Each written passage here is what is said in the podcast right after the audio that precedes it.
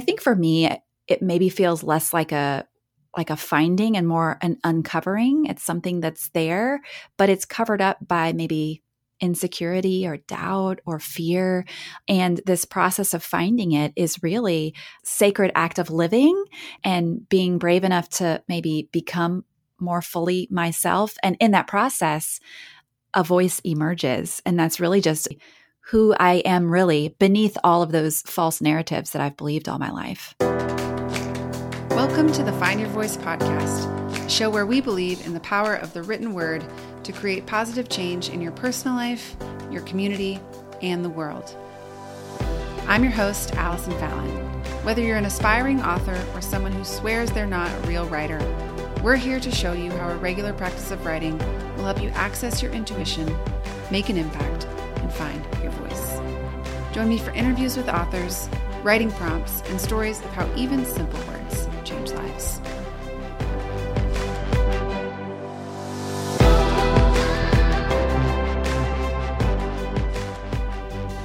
On today's episode, I talk to the lovely and talented Emily P. Freeman. Emily is an author, an entrepreneur, and a soulful listener dedicated to helping you make life decisions with hope. Emily is also one of the founders of an organization called Hope Writers, which helps smart creative writers like you get words out of your head and into the hands of a reader without feeling lost, discouraged, or overwhelmed. And this is just one of the many reasons I know you're going to love, love, love hearing from Emily today. She's such a wealth of wisdom. She's also the author of five books, including her most recent, which is called The Next Right Thing. And by the way, side note plug for Emily, she has a podcast by the same name. It's called The Next Right Thing, which is perfect if you're trying to make a big decision in your life right now, or if you're feeling just a little stuck and you're not sure what to do next. Emily's wisdom and grace of delivery is great for anybody who's in that sensitive place of trying to figure out what to do next. So make sure you check that out. Wherever you're listening to this podcast, you can search The Next Right Thing and find Emily's podcast as well. I first met Emily back in the days when blogging was kind of early on, and we were both blogging away from across the country, living really different lives. But I started reading what she was writing, and I connected with so many of the things she was talking about, even from such a great distance, and even with a lot of big differences in the lives that we were living. I ended up in North Carolina by a random series of events. And so I reached out to her and asked her if she wanted to meet up IRL, as they say now, before people were saying things like IRL. And of course, she said yes. So we became friends. And I really wanted you to hear from her today, specifically because Emily is, she's so many things, but Emily is a wife and a mother of three who still gets an incredible amount of writing done, which is a miraculous feat in and of itself. Uh, like I mentioned uh, before, she's also both an author and an entrepreneur, which is a necessary combination for anyone who is trying to write in the 21st century. But it's also an incredibly challenging balance to strike. And I wanted you to hear her thoughts on this because I think they're going to be really helpful for you and informative. She's also this great balance of a deeply spiritual and intuitive person while also being incredibly practical and in touch with just how the world works. I think she has this way of getting to the heart of an issue that's really unique and special, and I know you're going to love hearing from her today. On today's episode, we're going to talk about Emily's journey to becoming a writer. So, how she went from just blogging and hoping that maybe her sister and her mom would read her blog to actually publishing her first book. We'll also talk about the difference between writing and publishing. So, the difference between the craft of writing and the business of publishing a book. We'll talk about what keeps so many writers stuck and how they can get unstuck. We'll talk about where the confidence to write really comes from and how we can get more of it. We'll talk about how to know if you specifically are ready to enter into a publishing process and so much more. Emily is articulate, she's well spoken, she's wise, she's brilliant, she's incredible. You're going to love her as much as I do. And I can't wait to share this episode with you. So let's get started. Hi, Emily. So great to chat with you today. Hey, Allie, it's so great to be here. Thanks for joining us. I want to start by asking you the question that we ask everyone to jump right into their interview, which is what does it mean for you to find your voice? Well, it's a great and very fitting question that you ask here at the top. And you know, it's funny because I've thought a, a lot about this and I work with writers some and just like creative people. And I'm asked this question and I realize kind of like I play the piano, but I'm a terrible teacher of piano. I tried to teach my kids how to play piano and I was the literal worst. Like, I'm like, you just play it. I don't know. And so this question feels similar in some ways. Like, what does it mean to find your voice or, or how do you find your voice? And I'm like, uh, you know, when you kind of have to break it down. but I think succinctly, if I may, I think for me, it maybe feels less like a like a finding and more an uncovering. It's something mm. that's there, but it's covered up by maybe insecurity or doubt or fear and this process of finding it is really sacred act of living and being brave enough to maybe become more fully myself and in that process a voice emerges and that's really just mm. i think mm. voice is just really who i am really beneath all of those false narratives that i've believed all my life that is such a beautiful way to say that. So perfectly you. I, one of the reasons I wanted to talk to you, Emily, is because I love the way you, well, you're a writer yourself, and then you coach and teach writers. And then a huge part of what you do is, I don't know if you would use this title for yourself, you tell me, but I think of you like a spiritual director. So that the merging of those three things feels like a really perfect merging and it also makes sense that you would explain the concept of finding your voice the way that you just did which i think is so eloquent and beautiful. Can you talk to me a little bit about the intersection between those three things? How has writing played into your spiritual development and how has spiritual development impacted your writing well, thank you for your kind words, first of all. And I, I think that I do maybe have a, a spiritual direction posture in more and more, you know, as I as I get older. And really all that all that means is just holding open a prayerful space that exists between me and someone mm-hmm. else. Um, maybe so it's really just the it's just the practice of listening. And I think that really, to answer your question, is the ultimate answer of how does creativity and writing and faith interplay in my own formation and just in my own life? And i think listening is so key to that.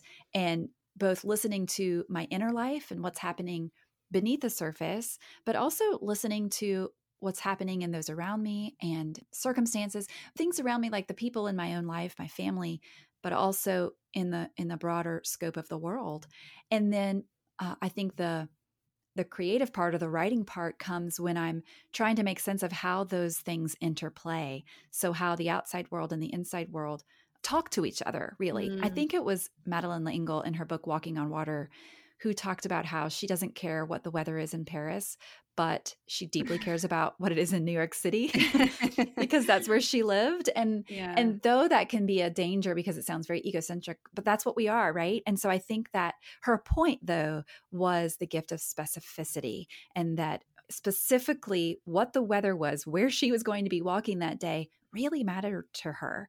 And so this practice of writing is learning for me, you know, where is God working specifically in my life so that I can show up and be there for people specifically in theirs so that I can more fully step into my voice and who I truly am and show up with what I have to offer. So good. I mean, the practice of writing really is a practice of listening. I don't know if you feel the same, but when I sit down to write, I think you know that's part of what makes it so challenging is that you're sitting alone and you're listening to mm-hmm. the environment around you to the thoughts that are constantly going through our head that we don't always pay attention to and and listening to our life you know like listening to the things yes. that happen that for most of us if we're not stopping pausing to think about it those things just sort of pass us by and and we don't spend a lot of time reflecting on them and writing really forces us to do that it really does. And, you know, you saying that reminded me of um, a time when I was in college. I went to school,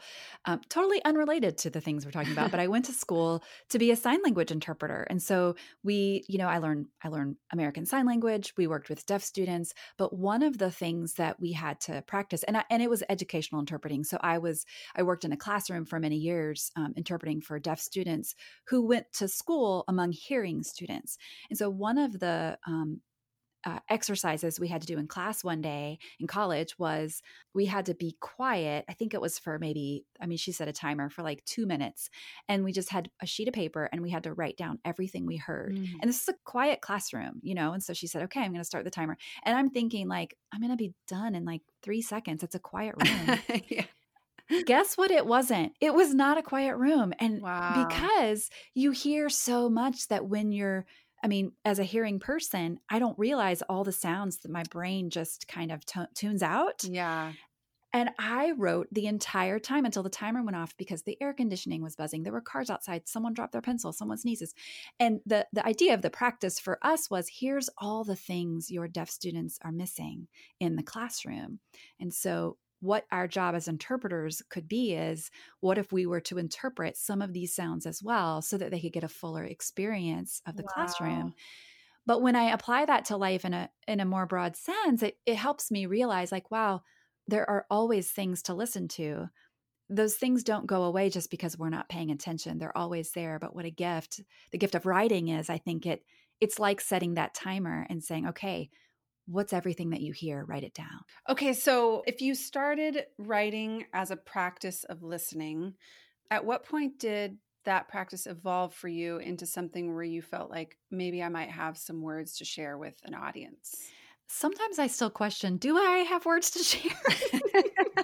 Five books later. Oh, oh yeah. oh dear. Well it's funny i grew up i mean as just a little girl I, it was very normal for me to write my way through a day. And, but it was, like you say, I mean, it was, I was writing for myself, right? I wasn't really writing yeah. with an awareness of someone reading it, um, except maybe like being afraid my sister would read it behind my back.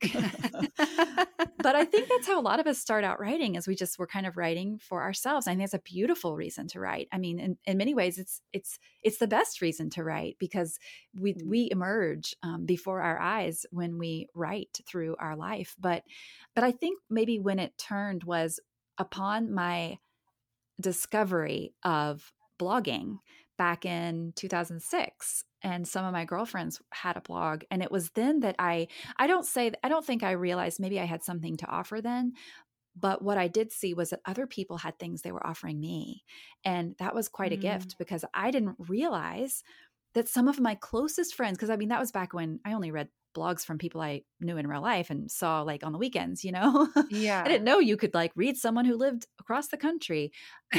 but it was then that I started receiving gifts from them through their stories and through their insights yeah. and through them sharing themselves with the internet. And that's when I started writing, uh, you know, myself and thinking, you know, maybe this is just experiencing life with them in this way. And writing was the vehicle to do that. So it was years mm. later before I even considered, you know, an audience or a reader, I should say, beyond people, you know, my mom and my sister or whoever. Right. right. If they even read then, I don't know.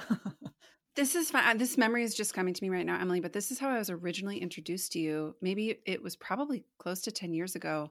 Maybe not quite 10, but your blog chatting it wasn't originally called chatting at the sky yes it was thank you for bringing yeah. that up oh sorry if it's a sore subject no, no. no, i mean that was how i was introduced yeah. to you and again that was like you're mentioning it was kind of the glory days of blogging yeah. and it was a a different world back then i don't think the internet had quite sped up in the way that it has now or maybe that's just my perception of it but there was this sense, I remember it, of there being a conversation between a writer and a reader. And that was really compelling for me. And your your writing was I just remember stumbling across it for the first time and feeling really struck by the honesty and depth and just the presentness of what you were saying and feeling like uh, you know it was in a period of time in my life where for the very first time I was also blogging but I was realizing there can be this human being who I've never met. I still remember the first time we met in person, but it was months or maybe, you know, over a year after I had started reading your blog. Yeah. But there can be this person who I've never met who I, you know, I don't even necessarily have all that much in common with. You live in a different part of the country than me. Um, we have completely different lives. You you had you were married with kids at the time and I was single, but that there's this connection point from a distance and I think that's another really powerful thing that writing does for us. I think it is too. And you mentioned the thinking feeling like the internet has sped up and it it did feel more like a conversation and i do think the conversation is still happening but it now it's not back then it happened in longer form and we slowed down yeah. a little bit with it and kind of sat in the conversation because there wasn't social media really like there is now yeah and now there's still a conversation but it just goes really fast and so it's really hard fast. to kind of get in there like you said and really kind of get to know someone in that in the way that you mm-hmm. can online and I, I do think that was the gift that we had you know starting way back then yeah Okay, so then tell me about how your blog evolved into evolved into your first book, which was Grace for the Good Girl, right? Is that was that that was first? my that was my first book? Yep. Okay. So how did that process happen? Like how did you get your first book contract? When did you decide, okay, I'm going to be an author. I'm going to write a book? It's a great question. It was way later than you'd think in the whole process. But I so I'd been blogging, like I should it should have uh, anyway. I had been blogging for uh, maybe 2 or 3 years and starting to realize like, oh, I'm starting to read blogs from from women who are, you know, teaching me something or sharing something and I'm growing from learning or or in my own spiritual formation I'm being formed by things that I'm learning here. And and I also started to explore like there are things like that that I am discovering that I enjoy writing about that aren't necessarily like I'm an expert and let me teach you all my wise ways, but more just right. here's a story and and you know can you relate type of things. But more than even thinking about like oh I want to write a book, I I remember wanting to be a better writer and also just wanting to learn about writing and I ended up going to a writing conference. It was just very random. Like I found it, a girl I read whose blog I read, she talked about on hers. And so I ended up, it was close by my house. And so I went. I knew zero humans there, but I went and I got to know a few humans while I was there. But I think what I took away from that writing conference was just that a couple of things. One was that I wasn't as far behind as I thought I was that a lot of the people there at the same conference had the same questions I did. And I think I have a tendency to think that like everyone knows everything and I know nothing. And so mm. I shouldn't even try. But showing up at that conference, though that was a scary thing to do, that was a really needed action and practice for me to like do this scary thing. Because in that, I realized like, oh, this isn't as scary as I thought. And that's one thing. Another thing I took away from it was I, I met some other writers, and that was really valuable for me. And so it was in that year after that conference that I started kind of I was actually I was doing something at my church for girls in our youth group and it was like a kind of not a class but like a kind of a small group curriculum I was developing for them. And when I shared that with a, a friend of mine who was already a published author, she was like, "You know, you should you should make that into a book and bring it to the writing conference next year and pitch it to an editor." And I was like, what? It was, you know, that moment of like that easy yeah. for you to say, right? Easy for you to say. But this was something I was already working on. I think that's the key looking back is, you know, people say, you know, I want to write a book or I, you know, and I, and I think should everyone write? Absolutely. I think everybody should write. Should mm. everyone publish? Not necessarily. You know, I don't know that yeah. I don't know that publishing is for all of us. Sometimes I question if I want to publish, you know, and it's kind of my job. But yeah. but so I do think that, you know, we do each other and ourselves a disservice when we put writing and publishing in the same bucket. They're very different. One is art and one is business. So at the time, though, eh, you know, all I hear is the art side, like, you know, and that's where the fear comes in is you should write a book. And I'm like, oh, no, that's, a woe is me. That's too scary. But I ended up writing the book proposal and I worked on it. I remember working on it at Panera, this one chair at, at Panera Bread Company, the restaurant. And I sat in this one corner chair and I would always see people I knew. They would come in, they'd be like, What are you working on? I see you in here all the time. And I would never say I was working on a book proposal. I would call uh-huh. it a project. Ah. I'm like, oh, it's just a writing project or it's a project. And because it felt so presumptuous at that time to say, well, I'm working on a book proposal, because yeah. that that implies that I thought I could write a book, right? Yeah. And, um, yeah. and I think that's also a common thing, like, uh, you know, who am I to think I can do this thing? But anyway, that's how that first book started. Was it was it was an experience that I was kind of engaging in at my own church, and then someone encouraged me, and you know, what a beautiful thing, right? That someone yeah. else had courage on my behalf to say, yeah, you should really bring this and do it. But then I had to do it, right? I mean, I couldn't just kind of hold on to her coattails and say, continue to have courage for me. I had to take that courage that she first inspired in me and then make it my own and show up even though it was scary. And that's kind of how it all started.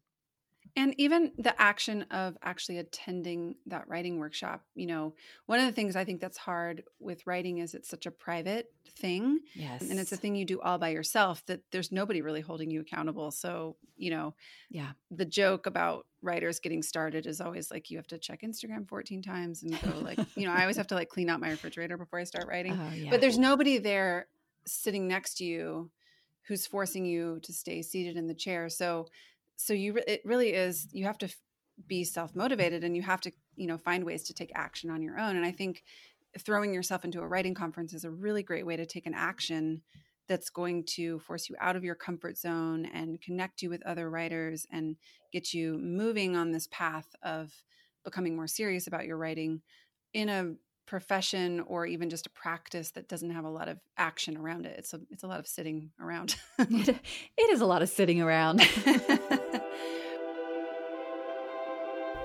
okay, I want to jump in here for a quick second to talk a little bit more about what Emily is saying about the difference between writing and publishing because one question I think might be popping up for you, especially those of you who have considered the idea of writing a book, you might be wondering to yourself, Am I really in the right place to think about publishing? This is a great question to be asking yourself, and you'd be shocked at how many people are asking themselves this question, even people who are close, closer to the publishing line than you think. I want to point out one thing that I think is really important, which is that there is really more than one way to think about publishing. Publishing can mean many things to many different people, and I want you to think about publishing less like writing all the way over in one camp and publishing all the way over in this other camp, and rather think of this like it's happening on a continuum. So, on the left side of the continuum, you have the private thoughts that you put in your journal every day that are just helping you process your life as it happens to you and maybe helping you figure out what you think about a thing or how you feel about a thing. And then as you move further along the continuum, you might have pieces of that writing that you choose to share with certain people for a specific purpose. Like one really private way to share would be to share with a therapist or share with a best friend or share with a family member.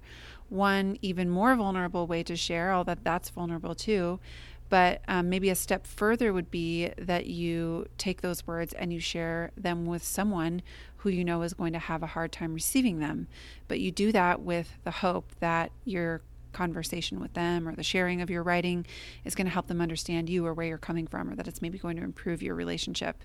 And then a step even further than that is maybe you share those words with a group of people or even a group of strangers.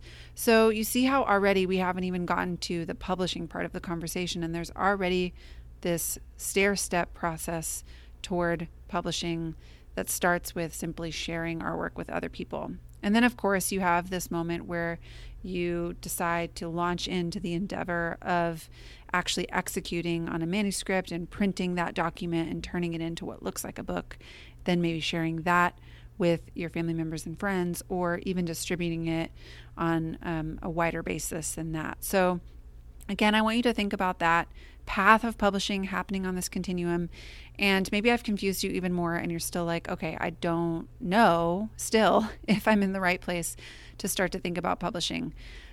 Our program, Prepare to Publish, actually answers this question for authors. This is one of the reasons why I started the program because I remember so vividly being a brand new author and knowing that I had an idea that was nagging at me but not really knowing what to do with it. So I knew I needed to get it down because I couldn't not. It was waking me up in the middle of the night and getting me out of bed in the morning. And it was the thing I would think about when I was supposed to be thinking about other things. But I didn't know what I was supposed to do as it related to publishing. I didn't know anything about the industry of publishing. I didn't know any agents. I didn't know any publishers.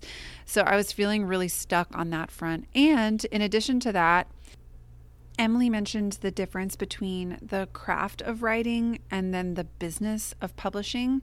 And this was another place where I felt myself getting stuck because even though I knew I had this idea, I wasn't sure how to structure it. I didn't know where to start. I didn't know what was going to be interesting to a reader. I didn't know what to include and what to leave out. And I really created this program, Prepare to Publish, because I wanted to help authors who were struggling with this same thing. I wanted to help them with both the craft and the business of publishing. And I think what happens with a lot of these programs is they focus on one or the other, and it's hard to find a place where you can ask questions about both. So, this is really what I wanted to do with Prepare to Publish. And I think Prepare to Publish does an excellent job of answering all of these questions as you're walking that continuum. So, if you're anywhere on that continuum and you're wondering what's next for me in my quote publishing process, if you're moving in the direction of thinking you want to begin to share your work more widely than just with your therapist, then Prepare to Publish can be a great opportunity for you to do that, for you to get some of the questions answered, for you to get really specific, individualized one on one feedback on your work, and for you to take the next right steps in your particular journey I'll say one last thing and then I'll let you get back to the episode. If you're still really uncertain about whether or not you're ready to walk this path toward publishing, we do have a digital product available for you. We actually created it specifically for you, and it's called a book idea primer. And the point of the book idea primer is to walk you through a couple of simple exercises that you can complete in about 45 minutes each. There's five exercises in the workbook, and these exercises are designed to help you figure out if you really have a book idea worth pursuing. So, if that is a question that you're asking yourself, this is a great resource for you. However, I will say that right now, for a very limited time, we are offering the Book Idea Primer as well as the Prepare to Publish registration when you sign up for Prepare to Publish right now. So, when you participate in our early bird bonus package, you get not only the discounted rate for Prepare to Publish, which is $250 off of the usual price. You also get the book idea primer, which is worth $299. And then you also get our extra bonus one on one coaching call to kick off your process, and that's available to schedule right away. So, this is a really incredible bonus package. If you're teetering on the fence at all, I would recommend you go ahead and register for Prepare to Publish, and you'll get the free book idea primer delivered to you right away. You'll get this free bonus coaching call with our creative director, Annie, available to schedule right away. And you'll start to get these questions answered as quickly as possible. So, if you're considering joining us for Prepare to Publish, now is an amazing time to do that. You can learn more about the course and you can also join us at findyourvoice.com slash publish. Okay, let's jump right back in with Emily. I would love to hear how the process of writing has evolved for you over the course of the five books that you've written. And are you working on a new book right now? I am not working on a new book right now. Praise okay. the actual Lord, I'm not. well, you have The Next Right Thing, which just came out this year. Yes, it did. I'm always writing, but that was your fifth. Is that right? Yep, right? you have that right. That was my fifth book. How did the process of writing evolve for you from book one to book five? It's a great question. And, you know, it has evolved. The process of writing has evolved a lot, I'd like to think. I think the first book, I, you know, I thought it was going to be the only book I ever wrote. So I thought I had to put everything I knew in it. um, yeah. And I don't know if that's a common thing with a first time author, but it was definitely for me. Also, the process of writing that first book was really enjoyable. And I, I was not yet an author with a business because I mm. every author really is a small business owner, no matter what your genre is. I wasn't running a business yet, so I mm. had all the time to write the book that I wanted to write. And so I remember when I turned it in, my editor was like, um, we don't really have very many edits and like all the things that i had heard about about like the nightmare of getting your edits back they weren't true for me for the first book. Now speaking of how things have evolved that has changed. I'd like to think i've become a better writer but i've definitely become a busier writer and so my first drafts now but now i also know first draft doesn't have to be like publishable you know? You, are going to get a feedback on this and so i do think i was kind of perfectionist perfectionistic that first time around but but I put, I mean, I think just speaking of the craft, I said way too much in my first book. I maybe mm. was like I said, I thought it would be my only book ever, my only shot ever. And so I just kind of packed it in and crammed it in. But also, you know, after writing that first book, I think one thing I learned about the creative process is there were many things that I was afraid to write because, oh no, what if I disagree with myself later and hear it? It's one thing to do that on a blog. It's another thing to do it mm. in a published book that's going to, you can't like go into everybody's yeah. houses and take it back. It's just, it's out yeah. there, right?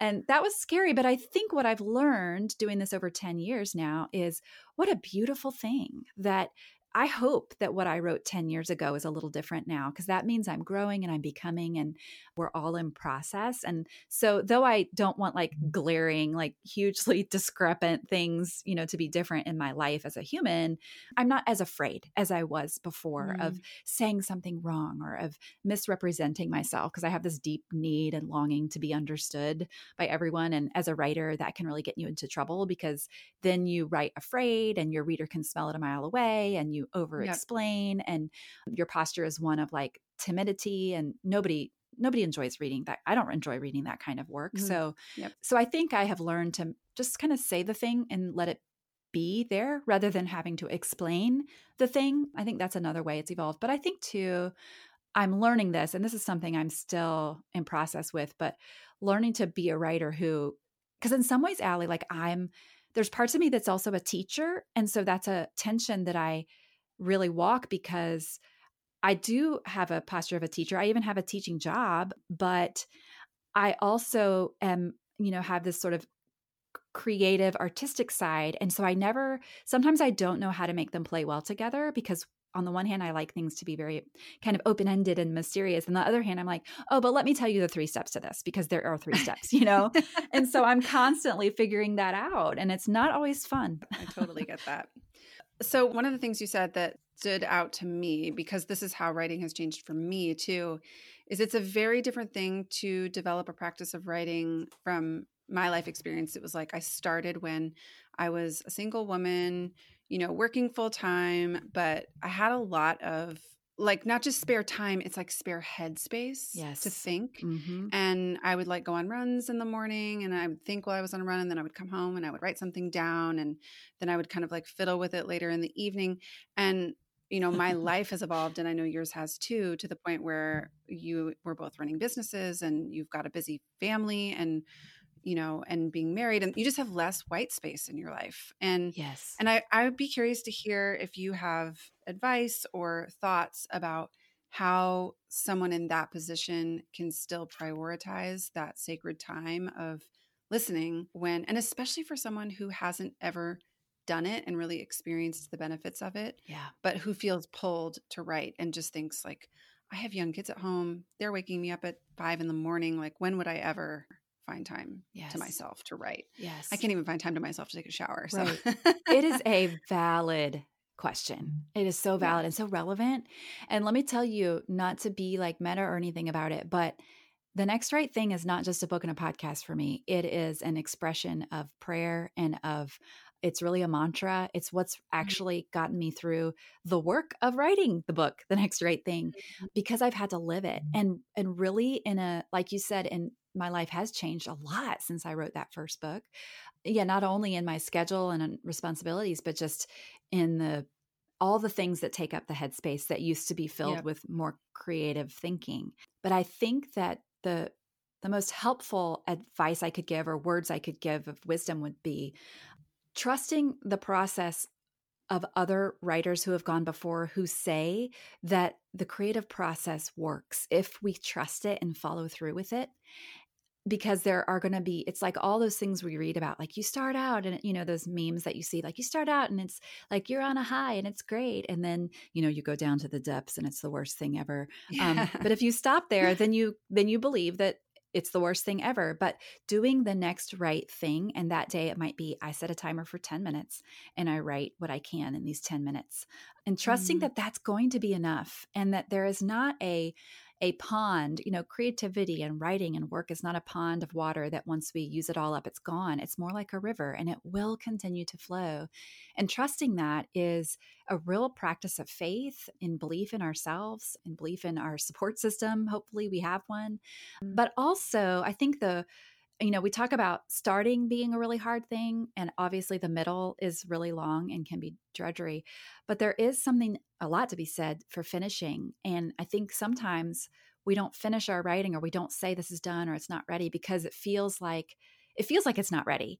And what I've learned from a lot of other writers and in my own process is what Lorne Michaels talks about on Saturday Night Live is that the show doesn't go on because it's ready. The show goes on because it's 11:30 on a Saturday night. You just you just do it. Yeah. And it's time. It's not ready, but it is time.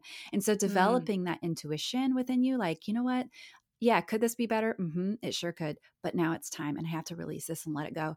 And that is like not something that you're born with. I mean, that's something that comes with practice of recognizing, yeah. like, okay, this isn't actually it's not time for this yet this needs more work but but there is a point where it is it's just time okay i want to talk for a minute about your work with hope writers you say about Hope Writers the gap between writing and publishing can make you feel crazy. I love this.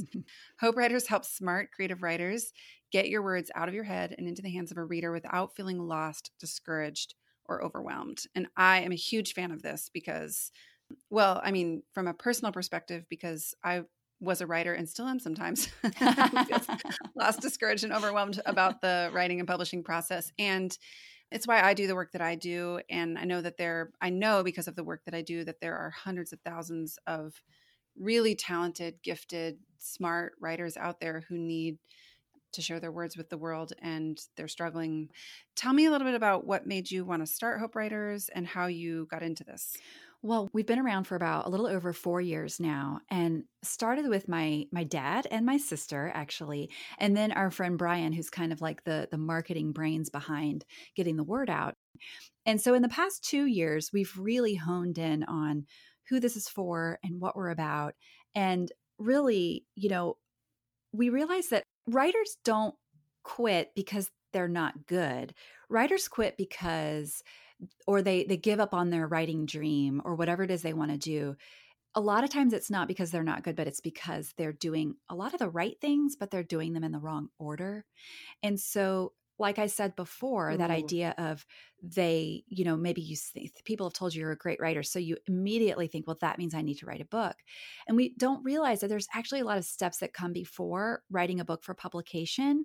Maybe you do need to write mm-hmm. your book for yourself or your family. But if you want to enter into the business of book writing, there are some things that need to be in place if you enter into the business contract with a publisher. And I think there mm-hmm. it's it is unfair and unwise for anyone who teaches writers or works with writers to not make that distinction because I do think there's a lot of really beautiful, soulful, craft oriented towards your reader work that has to happen before you're ready to pursue traditional publication or even self publication in many ways. Mm. And so we really try to, you know, we help writers find and follow their own path to sharing their words with a reader. And by the way, it doesn't always look like a book. And I think that's another mm. misconception mm. is a lot of writers have like book shaped eyes and they're like hard eyes for the book. And we think that's going to legitimize our writing. And it's just not the case. I think it, when we get to a place where we don't have to write a book, that's usually the best time to finally write the book because it's really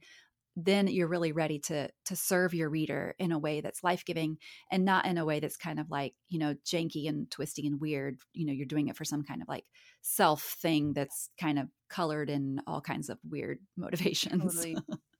Sometimes I find uh, that's a great way to put it that people have this like they've like book shaped eyes. They all they want to do is write a yeah. book. And I I'm agreeing with you that I do think there are all these steps in the process before you're before you decide that you're going to package this thing.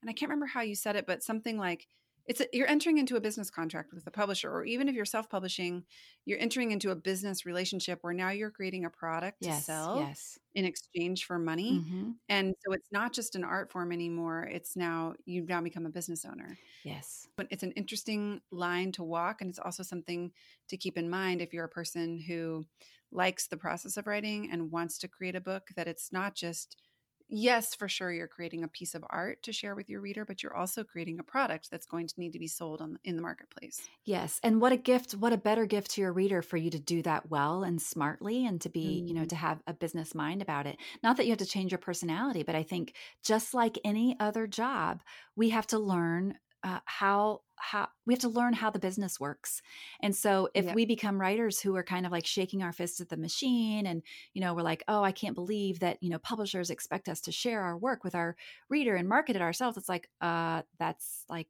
your job. it's kind of, you know, what this yeah. whole thing's about. And, you know, maybe Ernest Hemingway didn't have to do that, but guess who we're not?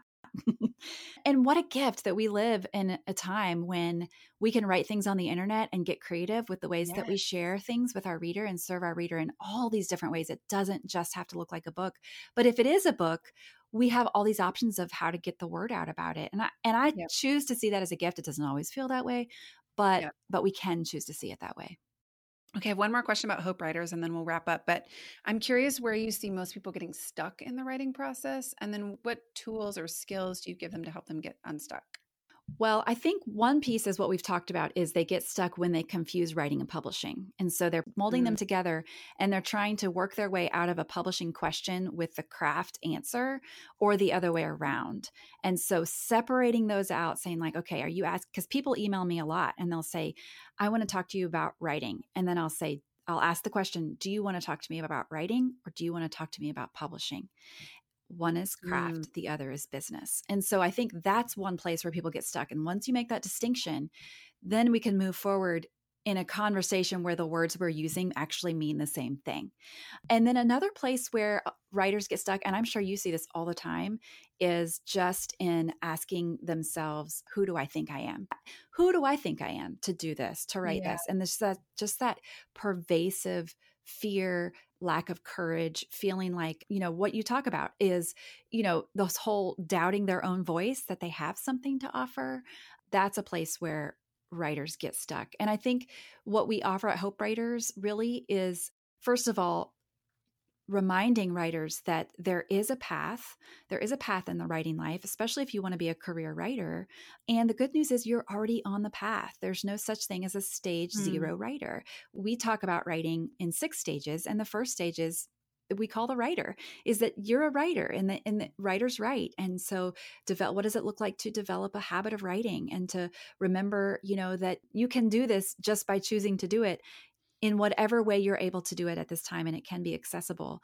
And just mm-hmm. one last thing to say on that is I think sometimes writers get stuck when they don't ter- make the turn from writing for themselves to writing for a reader. It's like I said, it's great to write for yourself, but I would probably say if you only are writing for yourself, maybe you wouldn't want to join Hope Writers because hope writers, we really are making that pivot from writing in secret to yeah. writing for a reader. And so we presuppose that someone who wants to join a membership community for writers actually hopes that people will read their words. yeah. And that's what we hope to help them do.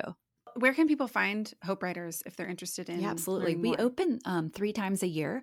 And if you go to hopewriters.com, you can learn about when we'll, when we'll open, or at least you can get your name on a wait list so that you'll get an email when we open the doors again.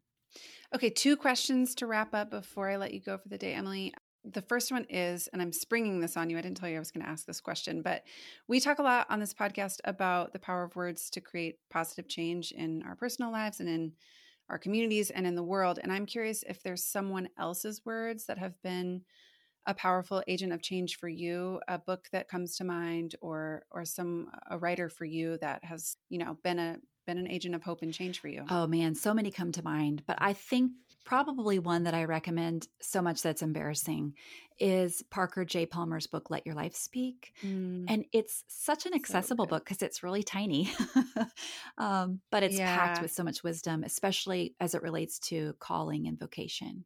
Love that. Such a good book. Okay, and final question.